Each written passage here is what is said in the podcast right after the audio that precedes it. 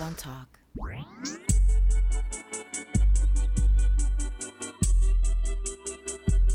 We got a couple things to get into. We got, you know, more and more of that NBA talk. MVP races, playoff races solidifying. We can go right there with you. Also got the Yankees season in, in, in full swing, kicking up now. You might mention the Mets for you Mets fans that harassed me, harangued me, verbally abused me because I ain't cover your team last week. I got you. I got you. We might be able to fit them in there. Uh, we also got some NFL news to cover, a little bit of NHL, you know, a little Rangers playoff preview. We could talk about the Masters, but I really don't care. Is that fair? That is fair. That's actually fair. Actually, we get the Masters out the way right now. Somebody won, and they're over. No. That's that's about what happened. Yeah, that's my recap. Sergio Garcia won. He got his green jacket.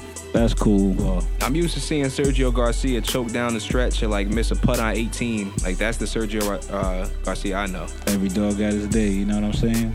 But just in case you forgot from five minutes ago, this is Blunt Talk episode 10. And let's get into the real real quick. We're going to start off with the MVP race. I think the race is over. Yeah, it's not much to say. Uh, for any of y'all that haven't been watching basketball in the past, you know, five months, it's been a back and forth since just about the start of the season with uh, Russell Westbrook and James Harden. Russell Westbrook really pulled off some video game numbers, averaged a triple double for a full season, and then ended up breaking Oscar Robertson's record for most triple doubles in the season in a pretty dramatic fashion yesterday. Right. Yeah, that was pretty amazing with the game winner. I mean, that's like his fourth game winner of the season, first of all. That's his fourth 50 point triple double of the season. I think it's fair enough. I mean, 40 second triple double, by the way. I think it's fair enough to start talking about what is what is this season's legacy for Russ. Which is why I think you you should even call him MVP, and it should be the end of the debate because we're talking about legacy with him, nobody else. let's let's uh let's frame this even apart from just his legacy, which we can get on in a second, because you know I'm a, I'm a big fan. Russell Westbrook's been astounding this year. Pay money to see that guy. Uh, How fast is he in person compared to everybody else? It don't look fair. It's not even the speed so much as it never stops. It's constant. Human turbo button. He never got a Gatorade cup next to his Crazy. name. But Never. I wanted to say real quick, not just his historic season, but there's been a few players having otherworldly seasons, and he outclassed them all. That says something in itself. It's not like he's running against a, it's a two horse race because I said James Harden was close. That's because James Harden was two rebounds off a triple double himself. You have LeBron James, who's the best player in the NBA, best player on the planet. He's averaging a career high in rebounds and assists, and he's shooting practically 56% from the field. And he's not even in my top two. That's crazy. Steph Curry gonna gonna finish with 410 plus threes. That's insane. Isaiah Thomas is five foot eight, and he might clinch the number one seed in LeBron James Eastern Conference. And I mean, you're right on all the above. Check, check, check. I mean, 26, 9 and 9 from LeBron used to sound crazy. Now that sounds, you know, tame compared to the other guys. I mean, Steph Curry clocking in four and a three. That's about a normal day's work for him right about now. And I think, like you said, it just puts in perspective that Russell Westbrook still outclassed all these world class players. Like, I tell you, this season, like somebody spiked the drink, somebody put something in the water out there. Or maybe just a couple people was mad about because the talk was on two teams for the preseason. I think they announced uh, Space Jam 2, and everyone got upset that their agent never sent them an email, gave them a call. Like, I want to be in Space Jam Right. 2. Like I got something to prove. You know what it is? They should just settle like this. If you finish in the top five of MVP votes this year, you get to be a monster.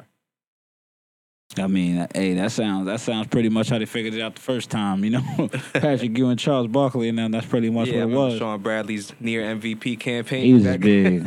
what, you, what, what did you really steal from him, uh, little bug? What you stole height? Yeah, that was his height. that was his height. I don't know about that hook shot. I don't want to steal that. Oh man, But uh it just really proves um everybody else's season just really solidifies how great Russell Westbrook's is. And I mean, I think if I had a vote, my vote would come down strictly to the fact that simple and plain, that's that's who I'll pay to see. If they was on the list, that's who I'll pick. first off, you know he's not gonna rest. I know he's gonna be there. He don't take plays off. I'd be damn. He take a game off. Right. But even more than that, that is the guy that his team's winning. You didn't think there was gonna be a playoff team. Nah, they they'd be a bottom three team without him. Like how much is the Rockets win improvement from last year? Well, they they they're gonna win fifty plus games. Last year they missed the playoffs, but let's be fair. The Rockets. Their team dramatically improved this offseason. the Rockets made the playoffs last year. They did actually. They finished a game ahead of the Jazz. Yeah. They were close. They were hovering around like 40 wins themselves. So they got like a 10 win improvement. That's nice. That's great. But the Rockets got markedly better from last season to this season.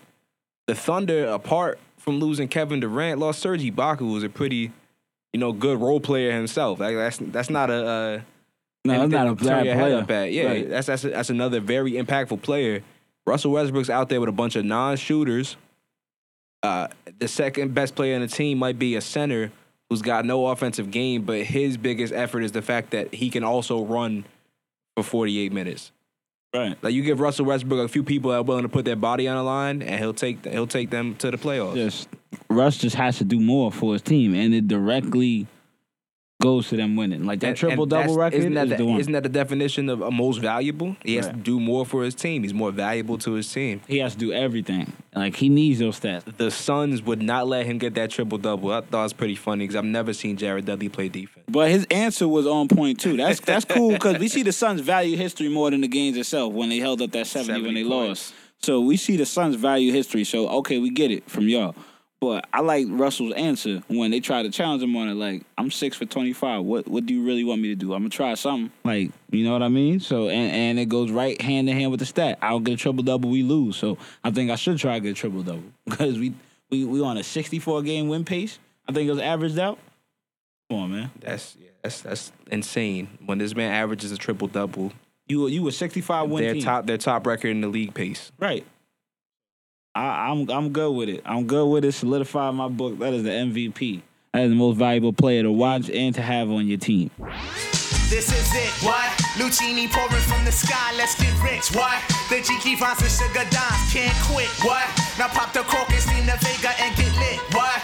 What? What? Introducing Phantom of the Dark. Walk through my heaven with levitation from reefers, drenching defense and E7. Showboating with Rugers, Flash Vines, Belafonte Jigger. Let's skate forward this birth as we confiscate your figures. Casanova Brown, levitating Jiki and Ashiki's the la You know, we, we're doing our top ten later, real quick, since we got the MVP locked up. Who's who's your All NBA first team? Oh, okay. I'll definitely do that. Um, Westbrook and Harden is my backcourt. I'll do Kawhi and LeBron up front. That's fair. Who's your big though? This is a tough one. I would have to go Anthony Davis. I thought maybe AD or DeMarcus, but my issue there is they're both They first both- off on the same team, and it's a, it's a losing team. Right. That's why I got stuck. These other Yeah. guys are all top. Well, Russell's six, but the rest of them are LeBron's top one, tied for in his conference. Other I two mean, in it, the it top might have to be KD, but I'm a firm believer in having, if, even if they're not a true center, some kind of center big some, man some- presence. some type of size. Right. Instead of just picking another forward. But that would be my all NBA top five. And I guess the second team, you have Curry, you have John Wall. Um, There's a few guys. you have Isaiah. I'll go three I- I on think, that second team. I think Giannis is going to make one of those teams just off his versatility. He would have to at least. Uh, this it, it's tough because it's not a lot of centers putting up those type of prime numbers. But if you look at guys like Marc Gasol, consistent, usually overlooked, but he belongs somewhere in those on those top three, just off the winning aspect of still being able to put up numbers on a good team. Right. It's not like he's the only one there. To be fair, Mike Conley would be a, All Star in the East. Maybe not this season, based off John, John, John Wall, took that up, next Isaiah step. Thomas. Isaiah Kemba Walker Thomas. is still right there, too. He, but he's an all star. I think Mike Conley and Kemba Walker will be battling for that all star spot. right. But that's yeah. There's there's still a lot of guys out there that are, you know, top three worthy based off their numbers. But the West specifically is just so much talent. It's- th- there's so much talent all over. I think the entire league went up. Because, I mean, if you look at the Yeah. bottom records for those last couple, those are similar in the East and the West now. That's not that disparity. It anymore. is. I, I think there's there's still more stars or better players perhaps in the West. The East, they they just keep vulturing coaches off of uh, Gregg Popovich's staff. It's gonna work out. They're gonna get better every year. Hey, man. the East- Ime Ime Udoka, I'm booking it now. Ime Udoka is gonna be a star head coach for the Bulls in like four years. And back, I remember when he played and he was a role player. Um, you know, you mentioned the Bulls. People think of Michael Jordan, they think of the NBA. Let's let's you know transition real quick into Jerry West. A lot of people think MJ is the logo. Jerry West is the actual NBA logo. And at the time, had his little bob cut. Can't really tell based on the, the Brady Bunch hairstyle. Then there looks like a bald black dude to me. Always what I assume. But Jerry West is the logo. And he doesn't want to be anymore.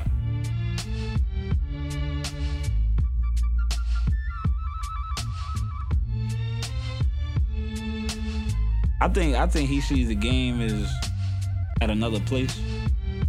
Because time as the logo is done. I mean, you got people yamming on people every night now. Yeah, it should be someone like with their hands up in fright and someone else dunking over them. That's the logo. That could be a logo. Or they could spell the the the NBA with like the number three, just to reference where they're going. I think it That'd kind of makes sense that um, because one, the Big Three's logo, it shouldn't feel like more basketball than the NBA. That's the first one. I think that's what kind of Shout out Ice Cube putting the pressure on them. right? Because you seen that, you was like, oh, okay, that that that makes me think of basketball. So that should be more basketball than NBA. So that's your first thing. But second thing, I mean, I think at this point it might just have to be the Jordan logo as the logo. I mean, besides the fact that it's on the shoes and all that, I mean, it's just synonymous. Like at this point, there's people that will that started and stopped watching basketball. Michael Jordan. He hasn't played in 15 years. He's still the most iconic player in the world. I mean, they had a, a poll, I believe, by one of the major uh, outlets that uh, measured the American superstars across all sports, both Yeah, active and non-active. Yep. And Michael Jordan, I believe, was still number one. And it's not surprising. No. And um, Take a quick, brief uh, look around the studio. I spy some Jordans on someone's feet right now. It's, they're not gonna go away. the legend, the legend is never gonna go away. Um, the man was amazing, like a Russell Westbrook type amazing, but um, it just feels like basketball. Cause I, I mean, if you think about all these players coming up now, playing right now, they all watch Michael Jordan. Yeah, there's not a lot of people going home and watching Jerry West highlights, and that's no offense to Jerry West. It's just, it's just the nature It's of the just, beast. it is what it is. They, they see what resonates to them, man. They're not gonna when watch When he went to the from those guys. '92 Olympics, all that stuff. I mean, they said it right there. Like that was the start of the rest of the world saying, "All right, we gotta get better. We gotta really play. Like we can't. We this is how you play basketball." And that's because Michael Jordan and boys came over. So you could literally trace back his influence to making the game of basketball better. Yeah, the D League logo looks more NBA ready than the NBA logo. Right.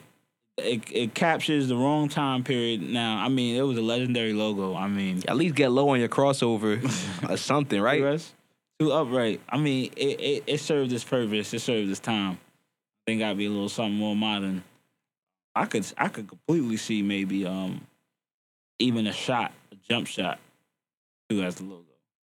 Kind of, I just associate NBA. I mean, there's a lot in the game. Obviously, I'm not gonna be like, yeah, I associate the NBA with everything. I see a block. I'm a, I see a picture of a rebound. Nah, I think the NBA. I picture somebody up in the air, arms stretched, and it don't have to be the jump man, but in some form, it's somebody getting, you know, getting up there. They got a lot they can go with it. I'll tell you that. A lot. I wouldn't mind the switch. I'm cool with the change. Sticking with the NBA still, a little bit of current events. Hey, we had the Cavs facing the Hawks. I think it was the second game of a uh, home and home. Cavs lost the first leg of it in their house. They went down to Atlanta, and they squandered a 26 point lead in the fourth quarter in Atlanta to lose to the Hawks again. Who I believe still didn't play Dwight Howard. If you would have told me that the Cavs can blow, not not only did they have a 26 point lead, but LeBron James had a triple double with like 30 points. That's I put my life on that. There's no way. I didn't. Good thing I didn't. Kyrie had like 45. But I think, um, first of all, I mean, everybody's thinking Cavs are in trouble. I don't think they're in trouble. Now we thought they were in trouble a week and a half ago. They came into that game against the Celtics and washed them up. I think the Celtics, for their own mental stability and how long they go in the playoffs, that one seed will help them. The Cavs, it doesn't matter where they're positioned. But I will say, I'm not like I, I'm not worried about the Cavs coming out the East. I'm a little less convinced that they can win it all right now because their team they're just not good defensively. 'Cause I think it's more of an effort thing. Because their whole problem mostly lies on the defensive end. It's not offensive thing. See, their offense is fine. And that comes with effort. It's not a communication thing as much. I mean, sometimes leaving people open. Um, sometimes it's just kind of like LeBron's not he not getting down to his stance as much as he needs to. He letting people blow by him too easily. And that's really what It's, it is. it's a matter of effort where you see someone like LeBron, who's your best defender, but more or less taking plays off. That's what it kind of sounds like. You're not getting down your stance all the way because you don't feel like chasing somebody. That's taking plays off.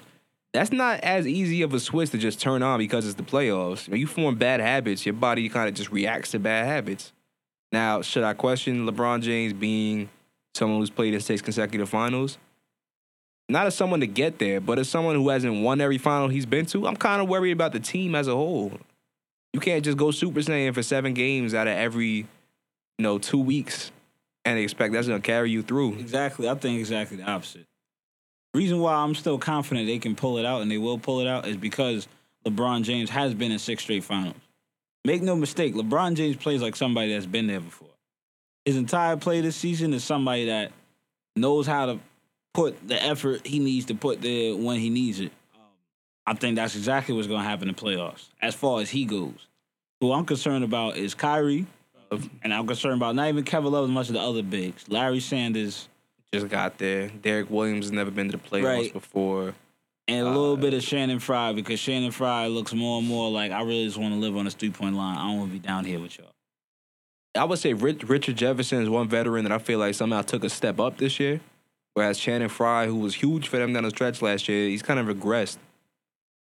He has he's, less he's presence. more comfortable. Yeah, he's more comfortable being a background guy. He he had some big games last year. I think it's just because of the nature of the position they play. Like Richard Jefferson could play on the outside. Like Channing Frye literally has the same.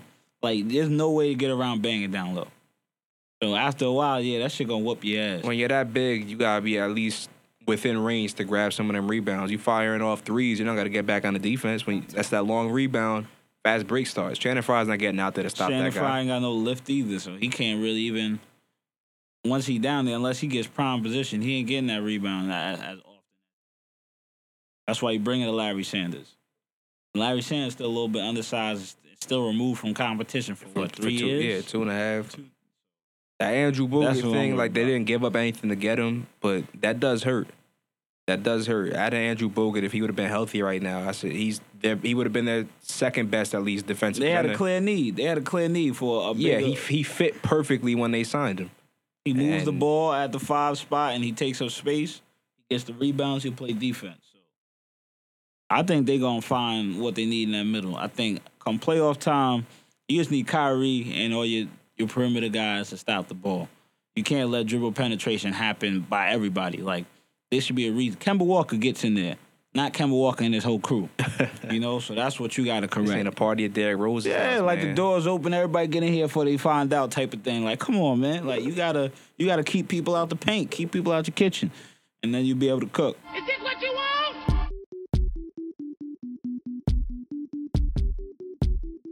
Now, I wanted to talk some non-playoff teams for a second, but with the Thunder win yesterday, they locked in that three-six matchup with them and the Rockets, man. But Russ versus Harden. I'm I'm happy we got that matchup. Yeah. It's the two people presumably in the top tier the MVP. One who I think clearly has it now. You seem to agree. I think everyone else after yesterday kind of has it there if they were leaning one way or the other. But the fact that we get them round one, that's fireworks. Yeah, that's gonna be a good one. I'm ready for that. I know everybody's writing off the Thunder, but I'm actually going with the upset. I think um I think Rush is going and the Thunder's gonna pull it out. Six games. I think they're gonna they're gonna go back to a grinding kind of strategy. I think when they see the Rockets over and over again, they're gonna figure out a way to grind them down to minimize Ryan Anderson and Lou Williams. Like Andre Roberson gonna be all over James Harden and get him frustrated. And if the refs don't call the game too soft, Too ticky-tacky. let them play a little bit. The refs seem to swallow their, their whistles a little bit in Late, the, a uh, little, little bit in the more, so they keep up with that. Like they don't even got to change it. Just keep kind of where you're going. Um, I- Yeah, I, don't I don't see them winning the series and when James Harden's taking 20 free throws a game. No, because that means nobody else is getting involved. If James Harden has to work for his little 30 points, a lot harder than because right now James Harden can just coast and just throw the ball. He playing 2K out there. Everybody open. But as soon as they decide, all right, we're not gonna collapse on you, we're gonna put one guy on you out there, deal with him, get past him. Meanwhile, I'm gonna stay at Ryan Anderson body. I know Ryan Anderson ain't putting this ball getting past me. And he's not putting he's not putting the ball on the floor and creating Right. space. Even He's not gonna put that ball down to get past me. He's a spot up big man who can hit corner threes and 16 footers. So all they gotta do is keep a hand on at all the shooters' bodies, keep a hand on the Nate's body on the inside. Look, if James Harden gets you for 50, James Harden gets you for 50. But if you let them fling 33s, then you're gonna sink. It's Yeah. gonna be quick. I, I would have in that matchup, I would have the Rockets just because they're a better team. I wouldn't be surprised to see Russ pull it off. He's like a madman right now. Plus, if he did, that would just cement anybody that might have been questioning, hmm, should I give it to Harden? Plus, You don't forget the Rockets. By all, they're still a D'Antoni team. Yeah, there's- So they still have the ball, same man. flaws, the same flaws that they always had. They always been able to drop points. It just fits in a little more. 'cause That's how the rest of the league going. So that It actually, fits, it fits him more because he's a six six point guard. that and the rest of the league all chuck. So now you look normal. But that means your advantage is actually less. So it, it comes down to your defense. And what I'm going to bet is that what I've seen from D'Antoni before, hey, while, while the Thunder, he ain't going to just like that. while the Thunder don't have a ton of, uh, I would say, A one role players, what they do have is some big bodies. Taj Gibson and Enes Kanter, Steven Adams, Baby Sabonis. That's a lot for the Rockets to deal with. So I, I can Jeremy see Grant. Um, they Yeah, got some bodies. Grant putting people on post. bodies. They got some athletes, and that's really Thunder's gonna bring their defense, their athleticism, and as they say in football, that play style travels. Thunder. That's what the playoffs is: mucking the game up, slowing it down, and seeing who could really play some half court basketball. If I don't know if you heard, uh, Daryl Morey, the Rockets GM, was on Mike and Mike this morning talking about parity and how to make the league more competitive. He had some good issues on rest or uh, thoughts on the rest issue, but one thing he said was kind of interesting: having a better tiered lottery system. So you, you know, take that full incentive for being absolute garbage, you get the number one pick. There's 14 teams that don't make the playoffs. Have it set up so it's five teams, five teams, and four. That bottom five, they have an equal chance at that number one pick. That next five, they have equal chances at landing something within their range outside of those, you know, top five guys. Instead of just having it those bottom three for sure, and everybody else from four to fourteen is like uh, you know, fish food. It'll give everybody a chance. Give everybody that's under if you if you win less than twenty games, I don't care if you won six games. You don't get more of a chance because you're that bad. What could happen, you know, is the bad teams don't get those picks and then they're bad for longer. But now just you can fire your GM faster because it, it ain't it ain't that hard to be competitive at least. Well, what you have to remember is this: first of all, there's always been hyped up first picks. Yeah, well, we don't have to look far. Ron Harper was a Michael Jordan clone before he became Ron Harper as we know him. So everybody gets hyped up. So what we really have to do is have to be comfortable just letting the bad teams get these players. If there's a great player, then the good teams will do what they always do: is find a way to get them. Why landed to the Spurs? I just mean more so that a team that comes into the year knowing they're bad, they don't get to fold it in in week two. Well, that's the thing. I mean, I, how we even got to the place we in is because people driving the system mad with all this concoctions and perversions. Like it just has to be. It doesn't have to be overcomplicated. Even- it has to the- be underbaked. even the fact of uh, protected picks being traded, that, for instance, the Sixers this year are probably going to finish with a fourth pick by base uh, base projections right now. The Lakers are probably going to finish with the third, but if the Lakers finish outside the top three, the Sixers get their pick. Now, because the Sixers are at four right now, if the Lakers don't get a top three pick, it's probably because the Sixers got it. So they would have three and four. Now that sucks for the Lakers to have made that move, but I don't care what your pick is. If you traded your pick, you traded your pick. You can't decide for three years. I'm gonna hold on, baby. No, no, no. I like this draft. I like this draft. I'll get you back on my taxes. That's stupid. Thing with politics and at large, you can't answer a problem with more legislation. This creates more tape to jump through. You just gotta some things you just gotta man up and have like an honor code or something. Or just let them be bad. If that's what if the 76ers want to be bad every 10 years and keep tanking every 10 years, then their fans will eventually see, hey, every 10 years this BS goes through and it still don't work because we back here. You know, uh, no team is going to get to the top doing that. Somebody. All the good players that we seen on 76ers still ain't did nothing. I mean, we had a young squad with a bunch of young dudes. It was called the Clippers with Quentin Richardson, Darius Miles. Yeah, it looked good, but they never won no games. Who knows? That might be the same thing. If, so if you want to think even even more recently, we saw about James Harden and Russell Westbrook, all draft picks on that Thunder team, and they got somewhere. They just didn't keep them. Oklahoma City's not a place you might be able to sign people, but they draft good. They've been drafting good. When you when you don't got a top three pick and your pick is fifteen, you still make a good pick. Your team's gonna get better. right. That's it. Just you know, I I think if they do do that, they could weed out the bad, the truly bad GMs quicker. We don't need to wait three years to trust the goddamn process. Get out of here. Give me give me good basketball. And Only a bad GM says, "Let me lose real quick. I'll show you what I got." Speaking of bad GMs that don't know when they should lose, the Knicks have lost their last two. They seem to finally be on board with tanking, and I don't think they mean to. I don't know how you feel about it, but tanking's a bad strategy every time. I feel like winning promotes more winning. If you promote losing, it's gonna be hard to bounce out of it. However, the Knicks mostly suck for most, most of the second half of the year, and in the past like two weeks, they're all competitive now. That's that's good. That's good improvements. But please, please stop beating these playoff teams.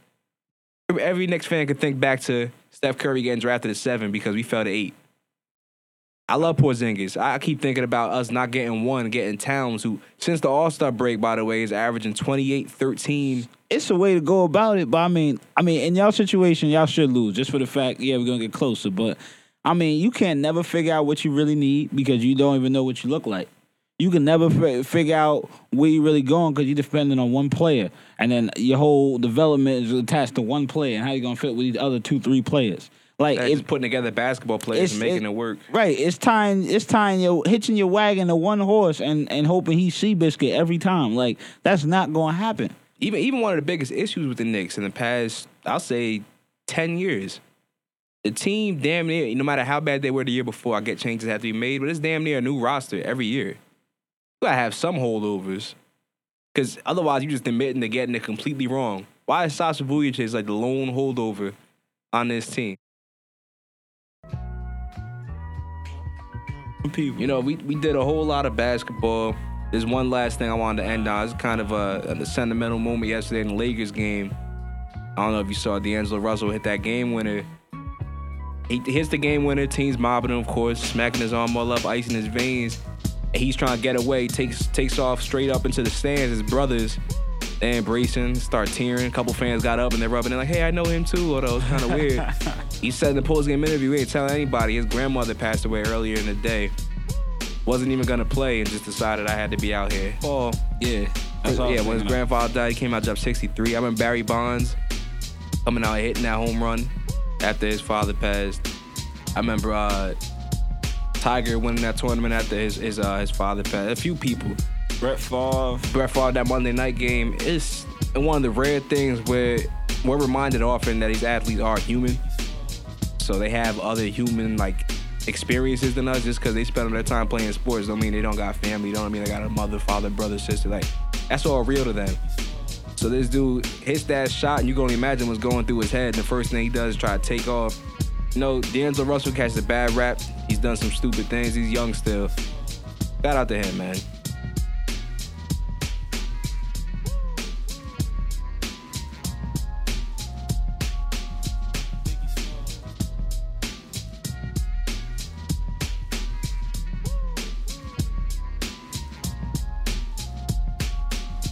I mean, from the basketball, we're gonna transfer to the baseball. Um, let's talk Yankees first. I know, you know, hopes were high. Dan gave us a real good rundown last week. They're three and four right now. That's not a bad. It's a slow start. It's not a bad start.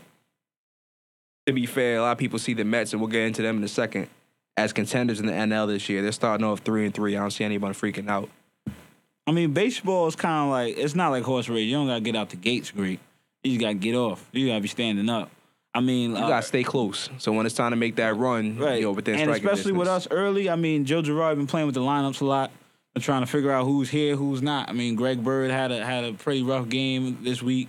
Sat him Aaron down. Judge been in and out the lineup, even though he homered earlier today. So I mean, it's a lot of Girardi's trying to find out what's the right mix to start him off. So it, it's the record's nothing to worry about. I'm glad we got three wins at this point. We ain't get swept.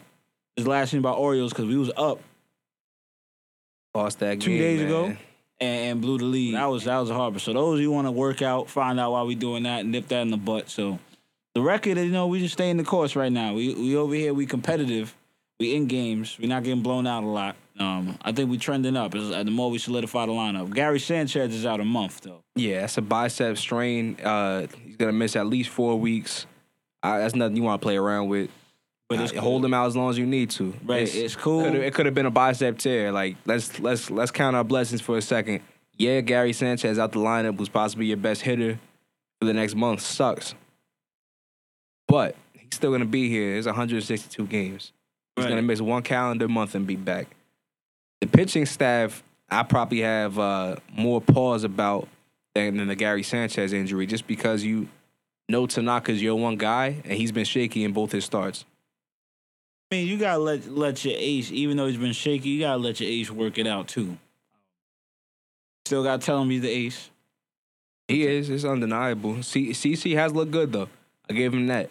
That- C- CC's looked That's only gonna be a benefit. And Pineda looked great. Pineda, yeah, Pineda got rocked in his first game. He came out today. He had 11 Ks. He had a perfect. He had a game perfect game. seventh. Yeah, he had a perfect game going through seventh. He pitched into he got eight, eight and a third. That's that's exactly what you want from your start. You can't because we have such a good bullpen. Not that we needed them today, but if you could hand off a lead post seven, you should be in good hands. But back to Pineda, you can't do that without good stuff. So we just Yeah. need to let people just is work out. Just you can't be critical of them. Right again, baseball, 162 game season. So right now, Girardi is just playing with the lineups. People just filling themselves out, getting them early season jitters out. Um, Severino's probably gonna go through the same process. Let him mature a little bit into the season. I think by by May you're gonna see patterns forming. I think Pineda's gonna trend up today. They officially announced today Jordan Montgomery is their fifth starter, Okay. which you know we kind of saw that coming. He was really good in the spring. yeah. I want to see how that rolls out. He's scheduled to make his next start uh, in the finale of this home stretch. Perfect. We're gonna let the young guys feel themselves out for the rest of April. I think that's what Girardi is gonna do because I think his willingness to move the lineup around shows nobody solidified. Like Gleyber Torres is in one week, one day out the out the next. You know, just trying to feel out who's here. Like you know, you know, he's not trying to rush the young guys along. So I think we're gonna be all right. At end of this month, we're gonna see what happens. But it's gonna be a fun ride to start this April off. April of baseball. Liking it so far. Yeah, this this this is a good time of year because the Knicks usually disappoint me, so I got to get invested in the Yankees early. But man, we're young and exciting. There's a lot to be uh, you know excited about. If you're a Mets fan, there should be a lot to be excited about because you got a ton of pitchers. But their their expectations are a little higher. I think they're legitimate contenders this year. I think, especially with they pitching, like the, these are not these are not the Mets we knew when we was coming up. These are the new and improved four or five deep Mets. I mean, Syndergaard, I just saw the other night, uh, took care of business. I mean, you got two guys, three guys that go deep in the games with Syndergaard. Degrom, Harvey. Right, top of your He looked really good. I was worried about them pitching Matt Harvey last week. They uh, they threw him out there Thursday night for his first start of the season. Been raining all day. His first game back, coming back from injury, might have warmed up early. Then he comes back out. He's not hot, or you slip just a little awkward. He came out and he was fine. He, he act- he looked like the Dark Knight again. He was dominating actually. I mean, he he has the stuff to do it, so that's a good sign for for the Mets definitely. But the Mets definitely should be shooting for NLCS or better because with that rotation, you got a nice nice depth on your lineup. I mean, you got a good mix of power, speed, contact guys. Maybe you might have to make an acquisition or two during the season. Jay Bruce has uh, two homers already. He's slugging. He's batting at around 273. Keep I keep saying I feel this way. Jay Bruce, I don't think is a long term piece for the Mets this year. And I think if he does get off hot, they can flip him for either somebody out the bullpen because they can always use some relief pitchers. They got all the starters in the world. You can't have enough relief pitching, especially when you come to postseason. Look at the Cubs and the Indians last year. But uh, They could get Yeah. the guy out of Colorado, Gonzalez. go get Cargo. Yeah, because I mean, Colorado don't attract too many stars. Uh, look at Tulowitzki a couple years ago. Everyone ends up leaving there. Right. So I think you know you put the right package together. Tell him you're gonna give him the money he needs. I'll be that'll be the last guy you got to plug in. I mean, you got a good outfield battle going now for the Mets, but I think you need somebody solid in that lineup. Cespedes is good, but he was too volatile for me. Actually, last night is a funny thing. So I keep advocating for Jay Bruce. You know, if they're gonna deal and play Conforto every day out in the outfield, they both hit home runs yesterday. So, you know, it's hard to pick and choose. It's a good problem to have, though. Lucas Duda's been more good than bad. It's still early, but you gotta like what you see, man. Obviously, the season's still young. I don't got a ton to touch on right now. The Mets are currently uh, three and three. They're a game off the pace the Yankees played today. The Mets are playing the Phillies right now, so by the end of the day, they will played seven Is it a possibility to see another Subway Series this season? this season, no. Give it another year. The Mets stay healthy, and the Yankees, you know, make one big uh, acquisition. Maybe. You know. I, I said I was gonna talk Mets for you Mets fans. You got some Mets. Hit, hit us on hit us on the Twitter. Hit us on the Instagram. You want to hear more Mets? Tell us what you want to hear. Yeah, the epitome of greatness, face it, no one placing close. Sweetness on the bitch that paint and flow. On track to be the best, what you pacing for? Call play, step back, pump, fake and throw. Who that? Drew breezing on the field. The document this monumental shit real to real. No huddle game plan in my phone outstanding. Most haters, commentators call them Pat Buchanan's. Dough still slamming on the Cadillac. Swinging lane to lane, gripping grain like a battle axe cameraman. Capture the future like it's here for me. Why these cheerleaders cheer for me? You got a lot of fans of everything. A lot of passionate hometown fans, especially for the Rangers. You got a lot of passionate hometown fans. Rangers preparing to face the Canadiens next week. And start of the playoffs. Yeah, uh, the twelfth. First game is the twelfth. Just picked up a win against the Pens last night, 3 2.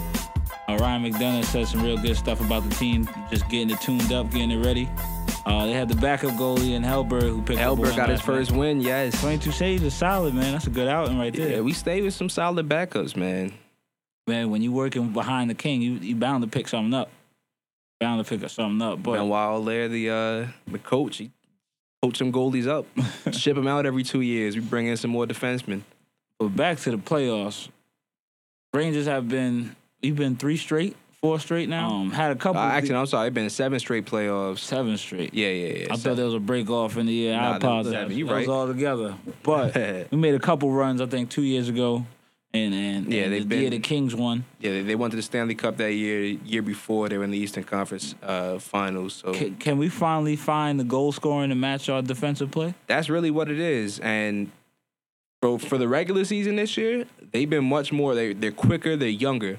They score more goals. We shed a lot of weight in the offseason. A lot Yeah, of older we shot, shed a lot of age. Yeah. Once you get you get Dan Boyle off the roster, you kind of just you know cut cut your group age down by like five years. But uh, Rick Nash, I think you can't call him an X factor, but he's kind of got A Rod syndrome in New York. You get to that postseason, and there's nothing from him. just allergic to the net. Uh, I mean, if we get one more nasty season, I think Just that's give- all needs.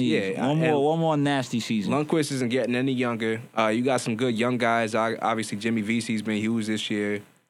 Kevin Hayes, Chris Kreider, Chris Kreider, I can't really call a young guy anymore. He's playing better. Pavel Buchnevich. That's him and uh, Mika Zibanejad, two of the younger guys this year that they just score goals. They know where to be. They're around the net at the right time. You're going against Carey Price in this first round. The Rangers taking on the Canadiens. Need to get a lot of that junk around the net too. Yeah, you can't. You're not set up the perfect pass, and you're going to fly it one time and right by him. Right, You gotta, you know, play it off the bounce, get some rebounds, just throw the puck in there and get ugly a little bit. right. But I think you hit the nail on the head. We got younger and faster, and I think they started maturing around in the form. You got a, a, defensive captains are still back there, and I think uh, spe- at at least with the Canadiens, I think uh, we got the right mix of goaltending, speed, and a little And- and youthful some- energy. and some youthful offense. Right to to get done past them. Um, who we see after that is going to be interesting, but definitely looking forward to the Rangers playoff debut coming up. There's weird seeding in the NHL. I think if they win, they would have win this matchup, which would be tougher. They get like Ottawa in the second round. of Yeah, Boston. because they're the wild card too. Yeah, but that's it's all don't- I don't crazy. know how that's structured. Te- I mean, technically, if everything goes right in the first round, we get caps and pens in the second round. We wouldn't have to wait to get that in the second round. I'm not sure that NHL would have that, you know, set up that way. But quick, quick other hockey things to mention. You know, we're not gonna get in a ton of teams. The Islanders didn't make it. Bryan Bickell, uh, Hurricanes. He's a left wing out there. He got diagnosed with uh, multiple sclerosis a couple, a couple days ago. He announced his retirement. Played in his last game yesterday. Game goes to a shootout, and in his final game, dude scores his first career sh- uh, shootout goal. That's that's like That's a, that's, like a a cool movie. story, right? That that should be a movie. That should be Miracle Part Two. I'm more of a Mighty Ducks guy myself. but- uh, I mean, Mighty Ducks was cool, but my man with Kurt Russell coaching that team, man, that was beautiful. Miracle on Ice, So one more, one more quick hockey mention. Mystery Alaska. Hey, I want to talk about Connor McDavid real quick. Okay. Not Conor McGregor for some of y'all that might be confused. Oh, that fight might happen. I think it is going to happen. Third fastest player to ever score 100 points in the NHL. Uh, if y'all know Connor McDavid, he's in his second year at the Edmonton Oilers, and a second year at the Edmonton Oilers. He's nasty, and he's right off Sidney Crosby and Wayne Gretzky's pace. If that's, those are the guys you're chasing on that uh, on on those stat sheets, you're doing something. He came out the door, out the gates flying. He he busted in. And speaking of that, He's shout no, out- he's no Auston Matthews. I was about to say, speaking of that, shout out to Auston Matthews becoming uh I think the fourth youngest to hit 40, 40 goals. yeah, 40. 40 goals in the season. He's he's on pace. Ovechkin 52 in his rookie year. Big time. I think I think this could be the year, and obviously I'm pulling for my Rangers. I think this could be the year Ovechkin gets his Stanley Cup. Crush you on the boards. Uh, That's a surprising amount of hockey. I bet y'all didn't see that. Uh, that's you know, quick NFL mentions. Not a ton going on. The draft's coming up. We missed it because our show was last Monday, but on Thursday, Tony Romo announced his retirement to go straight to CBS and just snatch Phil Simms' job. That's heartless. Good for him. I mean, it is kind of heartless with Phil Simms, but you be all right. Hey, But Phil- good, Phil good for good for Tony Romo, man. Phil Simms ain't have a secure grip on that man. Not at all. That run was run up in. Romo got his back broke twice, man. We need to see that third time. I'd be remiss not to talk about the Patriots because apparently they do nothing but improve after winning Super Bowls. Apparently, they're signing everybody. All right, so here's the I'm about to rumors. play the Here's the rumors today. Quick Patriots news. Quick hitters. Possibly trading for Richard Sherman. Lynch? Possibly signing Marshawn Lynch.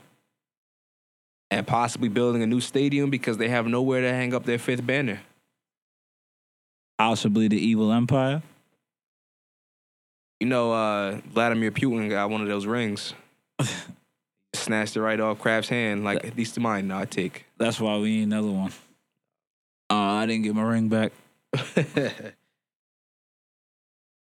So this since this is Blunt Talk episode 10, our 10th episode, we thought we'd break down the 10 most expressive or iconic, at least, New York athletes of our era. Keep in mind, my era, I will say 94 till now. So I'm talking about not necessarily the best players, but the brightest, the ones that we know because you know they get it done on on that stage, or they get it done off the stage. They get it done off the field. These dudes is coming through, well known, crushing kegs, you know, chewing bubble gum and kicking ass. And with that, we should start right at number 10. Sir Brodell Beckham Jr. Very short in his New York uh, stardom, but you can't deny, at least in my entire time watching the Giants, Odell Beckham's probably the best, most skilled player we've had. And off the field, he's everywhere. Off the field, he's everywhere. He's like the football version of Drake. I could agree with that. Um, as a Ravens fan, we haven't had an offensive weapon like that ever, so I can only imagine just the Giants having it. I think that's a fair choice, number 10. So we're going down next. This is one of my all-time favorites. I got to watch this dude serenade everybody on the beach in the rain with his guitar last year, the Michael Kay Uh, Beach Bash. Bernie Williams. Ber- who doesn't love Bernie Williams? Bernie Williams missed the consistency on the field, too. He just always seemed like, yeah, he he always stepped up when he needed to.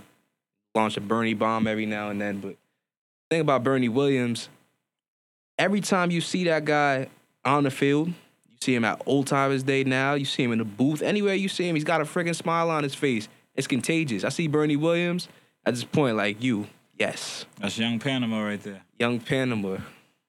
But definitely, Bernie Williams came in at number nine. Yankees legend at that. Uh, number eight, we gotta go cross town. Um, Mike Piazza. Mike Piazza. I, I mean, I think he just embodied that New York vibe, especially like It was the hair mostly. it was the hair. It was. I mean, he was great on the field. Used to just club stuff. I mean, you never see catch a hit like that. catch a hit, yeah, crushing them. Oh one when when the when the towers went down, he was out there in the in the FDNY jersey. It was big time, man. It was all big. Yeah, I even growing up as a Yankees fan, Mike Piazza was just a real prevalent figure for all those Mets teams he played on late '90s and the early 2000s. That was a guy that was just he represented the team anywhere you went. He just make you think of like a raised pizza or something like that. like I always confuse his name with pizza. In my Piazza. mind, he's Mr. Met. I picture that baseball headed dude, but with like a curly mullet. Word to Piazza. Oh man, number number seven on his list. One of my personal favorites. A very key member of probably my favorite basketball team in all of uh, New York sports, at least in our, our time. That 99 Knicks team, Latrell Sprewell. That's the dude just played angry. He got you excited. That's that's that's the kind of person that his play gets you up off your feet from playing defense. That's not a dunk he just threw down. He just in your face. He, he ain't. ta- I feel like he and that's a guy. I, I think he's from uh he's from somewhere out west, but he's got a New York swag about his game. I concur with all reasons mentioned. No, Sprewell was the truth, man. Came over here, 99, did his thing. I mean, Allan Houston, I don't mention with him. Yeah, I mean I love Allan Houston too, but to me Sprewell had a little more attitude. he had that edge, right? It- Yeah. That's that's just what separates him. yeah, Allan Houston kind of played that same Robin role even before Sprewell got there. Like he was like, all right, I got somebody lead the way. I could just do my same thing. Kind of. So definitely, definitely shout out to Sprewell though. Um, after Sprewell, I mean, we could fit a uh, a Rangers uh, soon to be legend in there, hometown legend Zuccarello.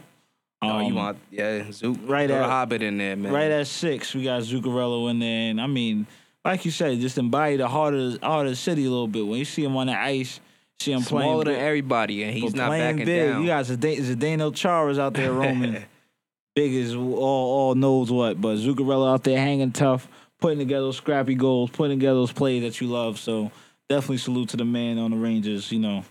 Uh, definitely, we remember the Mark Messiers and all that stuff, but we trying to talk about a certain era right here. So, Mark Messier quite didn't fit that too much, even though he did break a chip in what '95. All right, so if we're gonna talk about '95 and '96, we'd be remiss not to have some Yankees on there. Try to keep it a ten, but we, got a lot of honorable We mentions. had, we had Bernie on there already, and I didn't want to put the whole damn core four, but I can't not put Andy Pettitte. Come on, nah, Andy Pettitte kind of embodied the Yankees. a little bit. he left. If for- for David money. Cone stayed longer, even though he on Yes Now, I would have said him. Andy Pettitte left for the money, and it's like, oh man, Andy Pettitte, how could you? And then came back on the discount. if that ain't love, then what is? Honorable mention Roger Clemens too. Yeah, all right. Here's my honorable mention list real quick. Roger Clemens falls just outside that list. A Rod didn't crack that list for me in an honorable mention. Jason Kidd, I don't have him on my top 10, but the fact that he brought the Nets to relevance twice, led them to the finals, and then as a coach brought them back to the playoffs Chris Childs is on there just because he Chris Childs. because he, he punched Kobe in the face. That's Yeah, man. Charlie Ward was the first Heisman Need winner I that saw play sometime. quarterback. Charles Oakley is definitely an honorable mention on there. LJ, four point play, very iconic. A lot, there's a lot of Knicks legends we could run down. You know, we so far it's been mostly baseball and basketball. How about a football name? How about number four? I put in Sir Elijah Manning, the Book of Eli deserves it. Can't can't lie. and we can't talk about any of the swag because he don't have none of that. Although he's he's deceptively funny. He got two rings. That's about as many jokes as you need to tell. Um, both times he clutched it out. Both times, I mean, he Eli, man, it's not it's not tough to play that cold blooded assassin role in the city, but he's one of those guys that he doesn't get too high, but he also doesn't get too low, and that that works out. You got to have a heart like that in this city. number three. Speaking of cold blooded, uh, number three is my second favorite Yankee of all time, uh, Mariano Rivera. Um, he shut the door for too much. It was it was almost twenty years of excellence at the at the back of the back of the train. Um, whether it was the, the slider, change up, Cut fastball, fastball. cut fastball, right? It it was over. He was shutting the door. He was shutting the door. I mean, we talked about Pettitte. We talked about Bernie. game, man. Right. Sandman, for real. Like we talked about Pettitte, we talked about Bernie Williams, but Mariano's right there. Greatest closer of all time. Oh, most certainly, most certainly. Um, Trevor Hoffman, you got the number, but Mariano, I think, is is the greatest. And I mean, what five chips? Five chips is big time. Been good, man. Uh, we gotta go back to the hardwood for a second. The Knicks haven't been great in in this run, in this era we're speaking of. But to not have Patrick Ewing at number two felt wrong. It felt wrong. Patrick Ewing is one of the 50 greatest players in the NBA. Single handedly carried the Knicks to the precipice every year they had to be there. Even when Michael Jordan's there, you got to know, okay, we're not backing down. We'll see them in the playoffs. Like it was, if the Knicks make the playoffs now, you don't expect them to beat. You don't expect them to win a game against the number one seed. The Knicks would come out. They want the eight seed to be fair, but the Knicks would come out, and no matter who was in the East, matter who was in the East, it's like, all right, we're gonna get it done. We're trying to win a chip. I mean, with John Starks, Good ain't good Charles enough, Oakley, man. Derek Harper, Mark Jackson. I mean, Patrick Ewing was that that force that tied them all together. I mean, he pretty much let let out let that team out every night. Like you said, made sure they competed, made sure they threw down every time, no matter who came into the building. And I mean, was really right there for a chip. Missed a finger roll at the end against the Bulls in that conference finals, and then That, that's the Pacers. Oh, that was the Pacers, right? Yeah. Lost to the Rockets. the- memories. Bringing lost to the Rockets memories. the next one in the finals. So I mean, Yeah. it, it was he, tough. he he never got him to the mountaintop, but I'll be damned if Patrick Ewing ain't try and have my team competitive. He was right there. All my early basketball memories. I mean, Michael Jordan denied a lot of people. He did, but they they battled with him. Right. It's not a bad list to be on. Nah, not at all. Uh, number one, you want you want to do the grand introduction for number one? Oh, of course. Number one, straight from the backyards of the Bronx. El Capitan, Derek Jeter. I mean, if you didn't know this already, Derek Jeter is probably the greatest New York athlete we've seen in our time. Whether it's the championships, it was the class he led with, it was the leadership. I mean, he brought A Rod in and showed him how to win. He brought Clemens on. It didn't matter who you brought, you brought him into Jeter's fold, he made it happen. Here's here's apart from everything on the field, why Derek Jeter is the number one New York sports icon of our time. Is everything else, quite literally. Somehow, this man had a very active social life and was never in trouble. And in the era where like TMZ first popped up, that's not just impressive; it's impossible. You think his baseball numbers are impressive? Go look at that man's body count. No, the body count is impressive. El Capitan. El Capitan. He could fill the base, baseball team full of Maxim's finest, and that'd be his B squad. Like that's his AAA, that's his Scranton Wilkes-Barre team. That's your double A call ups. Derek Jeter, the coldest man. So many iconic moments. This dude really came Too up. many classic plays. Came up through the system. Just a, a, a born and bred kind of thing, you know? Definitely. Derek Jeter, best New York athlete of our, my time, I believe, wholeheartedly. And um, it's been a it's been a a, a good good uh, stretch in New York sports. Hopefully, it gets a little better on the hardwood, but definitely salute to all the New York athletes that have passed through and gave us some great moments over the times, over the Word, years. y'all give us a lot to talk about, man. Right on. Uh, Blunt Talk episode 10. It's been a fun 10 episodes. We look forward to 10,000 more. With that said, we out. That's our time. Peace. Uh,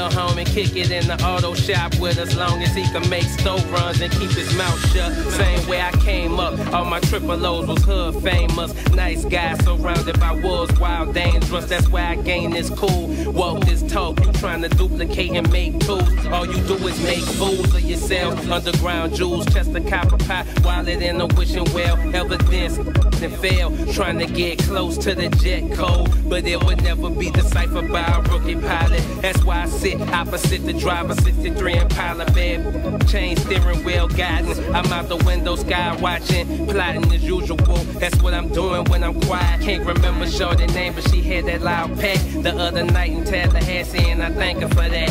Fine freaking sending snaps with her legs behind her back. In the wee hours of the morning, picture mailing that she. But love, I'm trying to Cartoni. Cartoni. E, eh,